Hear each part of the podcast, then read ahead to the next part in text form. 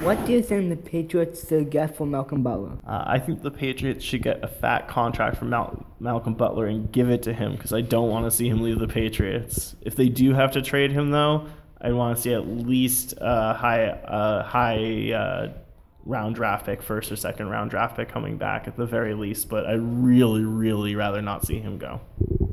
Thank you.